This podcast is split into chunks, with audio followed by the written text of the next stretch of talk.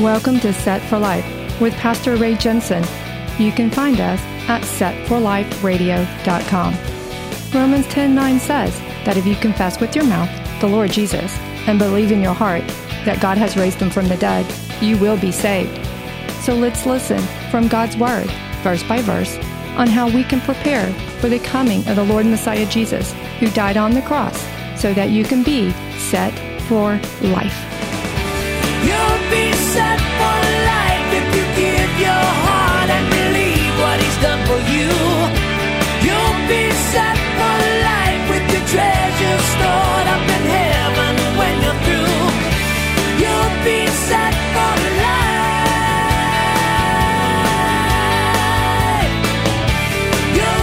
Have you ever had a friend that said, I'm behind you, man. I'm all in with you.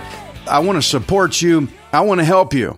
And then after a little bit of time went on, they either forgot or they got mad at you for something and they backed off and went and just they abandoned you. And then you've got trust issues. Well, I don't know if I trust him now because he said he would help me and then he didn't or whatever.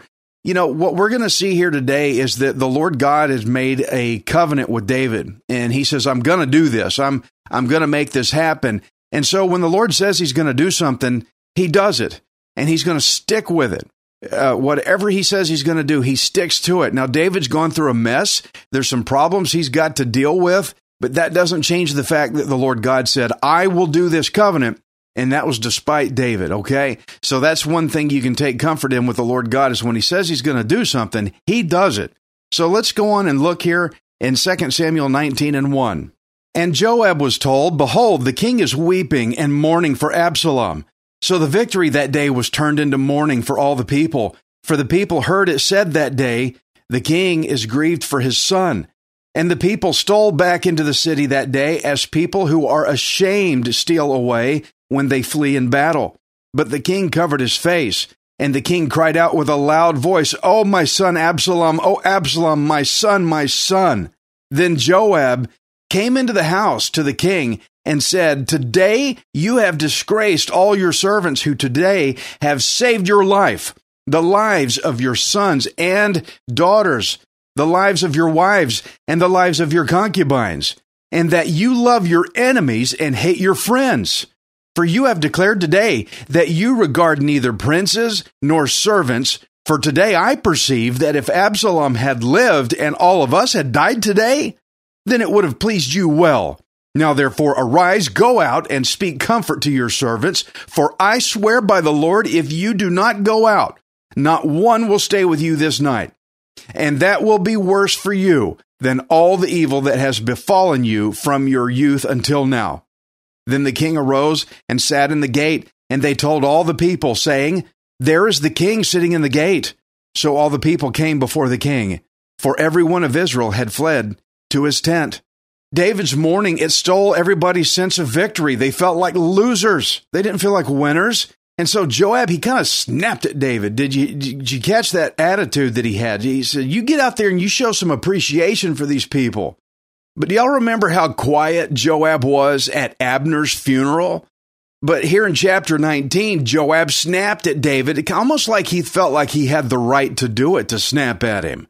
In fact, he's going to try to push David around, push David around to the point where eventually later he's going to try to steal the throne away from David by trying to install Adonijah as king instead of Solomon.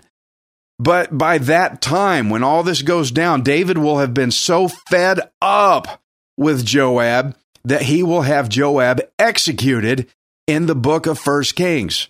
Now it's amazing how Joab demanded, David, you need to get out there and speak to the people that saved your throne. But Joab himself is going to try to steal the throne later.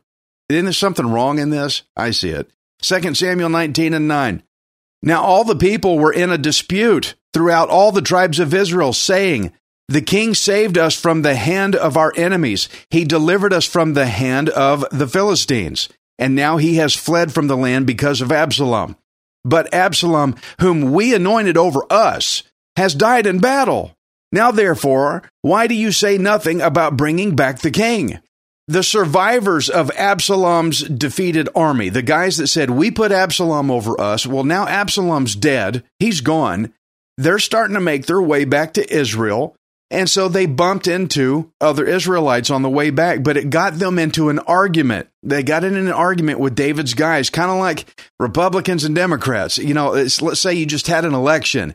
One guy lost, one guy won, but they all bump into each other. You know there's going to be a fight, okay? Adonijah lost. He's dead. He's gone. And so they bumped into the David's guys, and now they're all fighting about it. But the people who supported David were asking why the leadership in Jerusalem was not making any effort to bring the king back to Jerusalem. How come they're not uh, trying to help get our king back? All these people were going to meet uh, David at the Jordan River to welcome him back, and they're wondering where's the leadership effort to bring David back? That's why they asked the question here why do you say nothing about bringing back the king? My guess is that the elders in Jerusalem, they were too afraid of making the other side mad by saying that they supported the king. It's like a politician, typical politician reaction. If I say this, then I'm going to make all these other people mad. But if I say that, then the other side's going to get mad. So they weren't saying anything. But people asking, how come you're not making any effort to bring the king back? So when David heard about this, he decided to act. 2 Samuel 19 11. So King David sent to Zadok and Abiathar the priests, saying, Speak to the elders of Judah, saying, Why are you the last to bring the king back to his house, since the words of all Israel have come to the king to his very house? You are my brethren, you are my bone and my flesh. Why then are you the last to bring back the king? So he's asking the same question How come you're not doing anything? We need to recognize that David did not ask them if he could t- return. He didn't say, Hey guys, can I come back now? He's coming back. And he's like, Why are you the last to ask me back? You do realize I'm coming, don't you? You do realize I'm coming back? How come you're not doing anything to facilitate my return? He says, I'm coming back. You should be looking for my return. Why are you the last ones to bring back the king? He basically saying, if anything, you're supposed to be the first. You should be looking for me to come back. Wow. Now, David could have just marched back in and sat on the throne, but since the people were divided in half, he wanted the priest, the leadership, the elders to get on board with his return. Back me up. Legitimize my return in front of everybody. You need to say the king's coming back, and you need to say it publicly. You need to profess the return of the king. Christian, are you hearing me? You need to profess out loud. Don't be afraid, oh, it's going to hurt this group and hurt that group. He says, look, you should be saying something. Why are you the last ones? You should be calling for my return to come back. But they were quiet. They were quiet. And the king, King David, he had a problem with this. Uh oh. Oh no, we can't speak out. It might upset somebody. It might offend somebody. Does that sound familiar today? So David called them out on their silence. You should not be quiet. You need to be saying something. You need to tell people the king is coming back. you see the Jesus parallel in this, I'm sure, I hope. 2 Samuel 19 13 and say to Amasa, Are you not my bone and my flesh? God do so to me, and more also, if you are not commander of the army before me continually in place of Joab. Whoa, whoa, whoa, stop. I, I, I that one bit me. Okay, did y'all see that? Joab just got fired. He just lost his job. Joab's out of there. I told you Joab was starting to get on David's nerves here. Yes, Maybe David did need to get up and go rally the people up, but it was the way Joab snapped at David, that condescending, disrespectful tone with no reverence to it.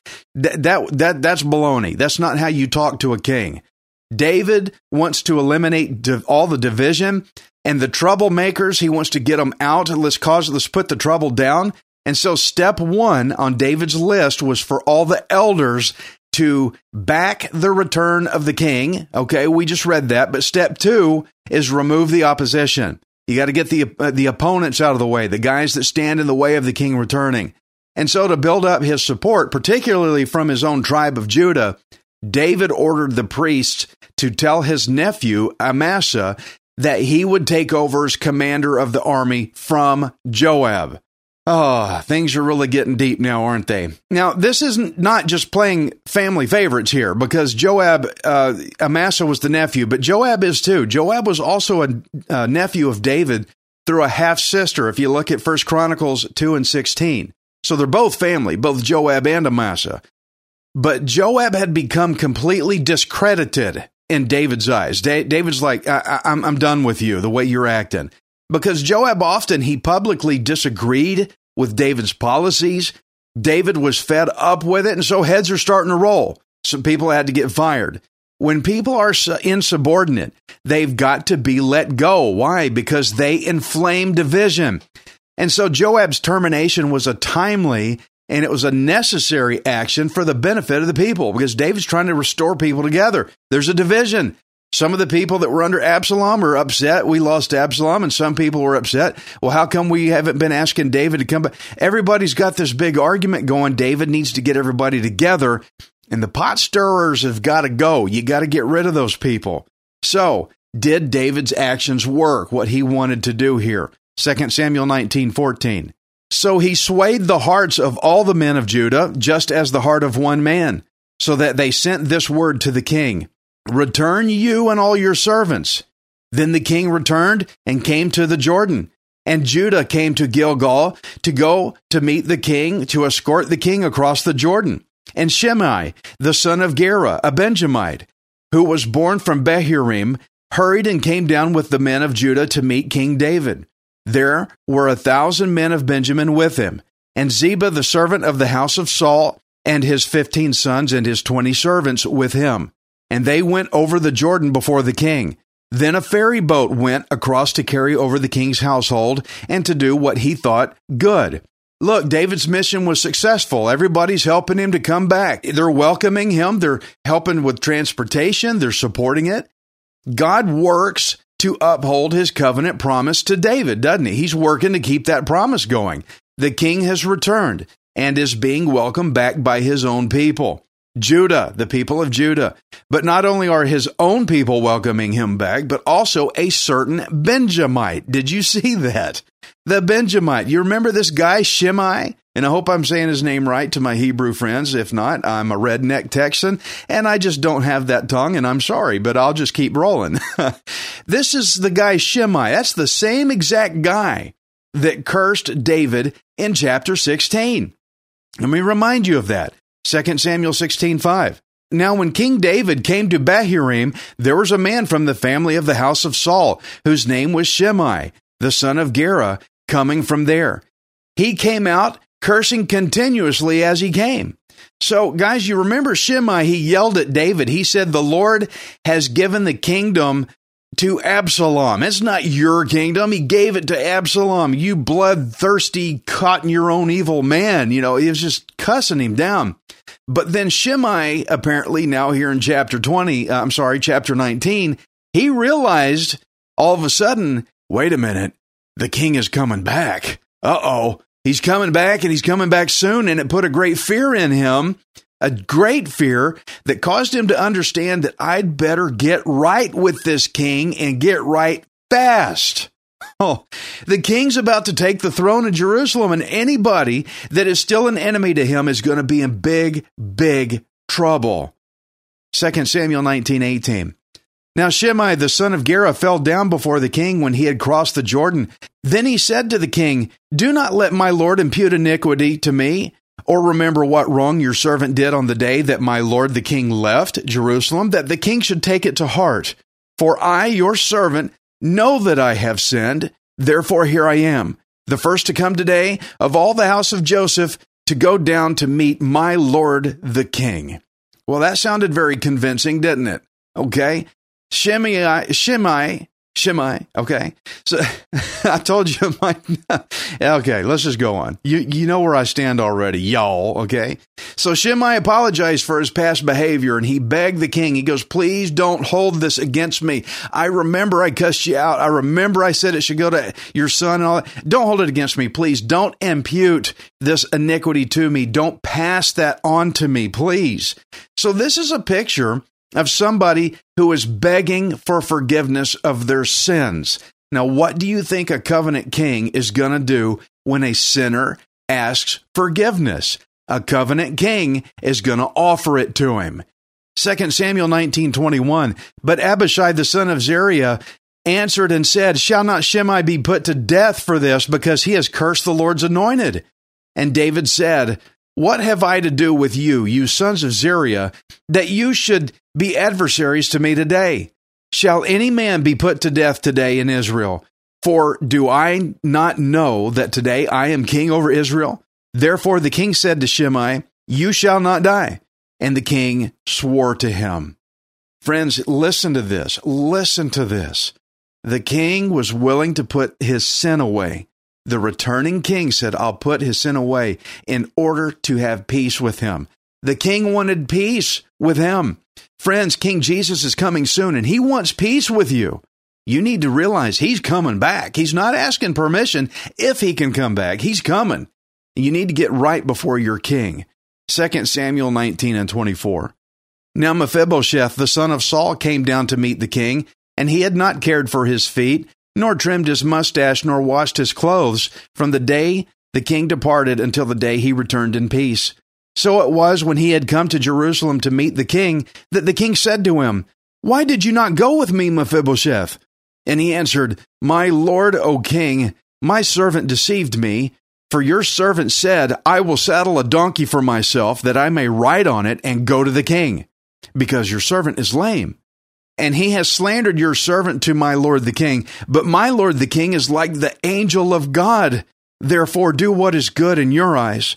For all my father's house were but dead men before my lord the king. Yet you set your servant among those who eat at your own table. Therefore, what right have I to still cry out any more to the king? So the king said to him, Why do you speak any more of your matters? I have said, You and, Ziba divide the land. Then Mephibosheth said to the king, Rather, let him take it all, inasmuch as my lord the king has come back in peace to his own house. that is so exciting to read that. Let me let me go through that real quick. There's something wonderful just happened here. A couple chapters back, I went over how Ziba had brought all that provision to David. Remember that? And he he cooked up this story about how Mephibosheth had supposedly betrayed David and he was going to try to steal the throne for himself because uh, Mephibosheth is a Benjamite, the same as the line of Saul. So he's like, no, man, Mephibosheth turned on you. He's still back there in Jerusalem. He's going to try to take the throne away from you. And that's why David asked him just now, he goes, How come you didn't come with me? Because David is thinking, Well, yeah, you betrayed me, right? But this is a story that Ziba cooked up. He made it up about Mephibosheth. He did that to make himself look good in front of the king. He wanted to get a reward out of him. Have you ever had people try to cut you down to make themselves look better? I mean, you know, my opinion on that is if you want to look better, then go out and be better. You don't need to cut somebody else down to make yourself look better. But that's what Ziba did. He just wanted something out of David. But that's why Mephibosheth said that Ziba slandered him about being a traitor. David asked him, Why didn't you come out and support me? Because David was believing Ziba's lie, but Mephibosheth never did betray David, nor did he try to steal the throne for himself at all. I want you to take notice of what the text says about Mephibosheth's appearance. It says his mustache was long and it was untrimmed, and he had not washed his clothes from the day he, that David had left until he returned again. Mephibosheth hadn't been taking good care of himself. He was dirty, his beard, his whiskers were long. And what this does for us, guys, is it gives us a timestamp, a point of reference set in time. What this means is this proves that Mephibosheth had not betrayed David.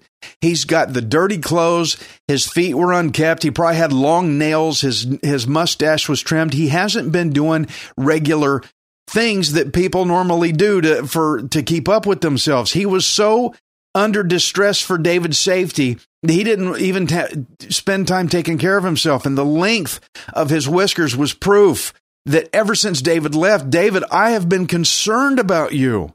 See, he did not betray David. That was a lie. And so he had tried, if he had tried to steal the throne, he wouldn't look like this. If Mephibosheth had truly tried to steal the throne from David, he would have gotten very cleaned up, trying to prepare himself for royalty, to look royal. Guys, Ziba lied about Mephibosheth. In fact, Ziba met David where? Where did he give David the provisions at? At the top of the mountain, way up at the top, past that mountaintop, to give David the provisions for his escape from Absalom. And I figure the reason he probably went all the way up there was because Ziba knew that Mephibosheth was disabled. He couldn't walk very well. Remember, he said, Your servant is lame. That means he couldn't walk too well. And so he went all the way up there on top of the mountain to give David provision to make himself look good. But he knows Mephibosheth wouldn't be able to get up at the top of that mountain to stop him in his lie.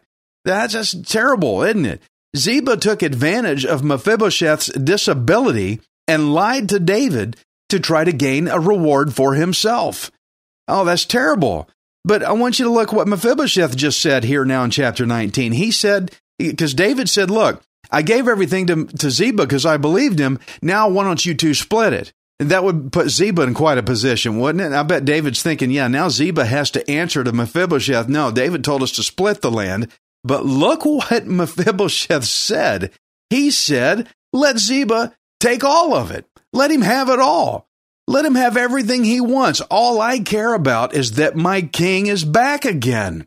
Oh my gosh, that is good.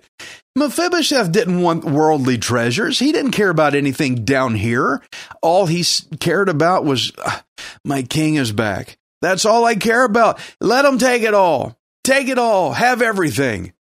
My king is back. That's all I care about.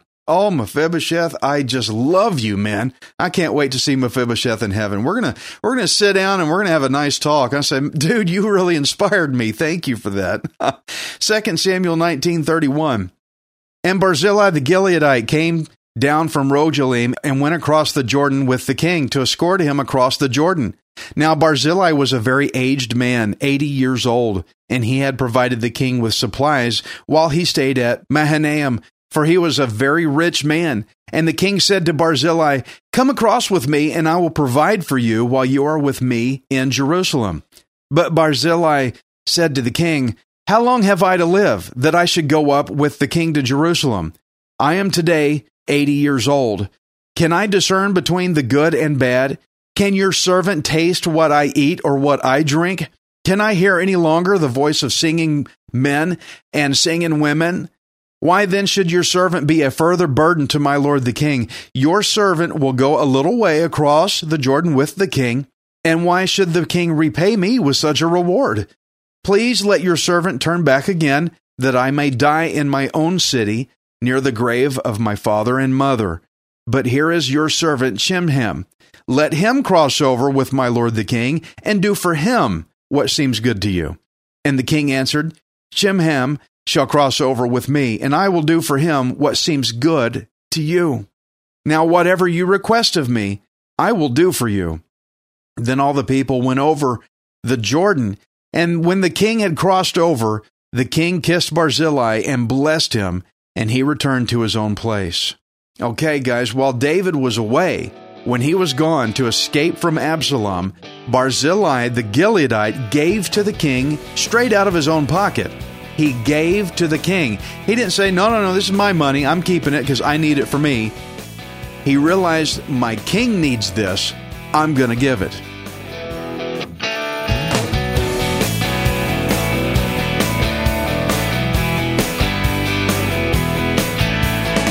Thank you for listening to Set for Life. We hope you can join us next time, unless Jesus returns for us first. Set for Life is the radio ministry of Pastor Ray Jensen. We invite you to subscribe to our podcast at setforliferadio.com. Hi, this is Ray Jensen. Thank you for giving me the opportunity to encourage you in God's Word. If the Bible doesn't excite you, then you're not reading it. I want you to remember that you are not worthless, you are priceless. Messiah Jesus died on the cross to redeem you so that you can be set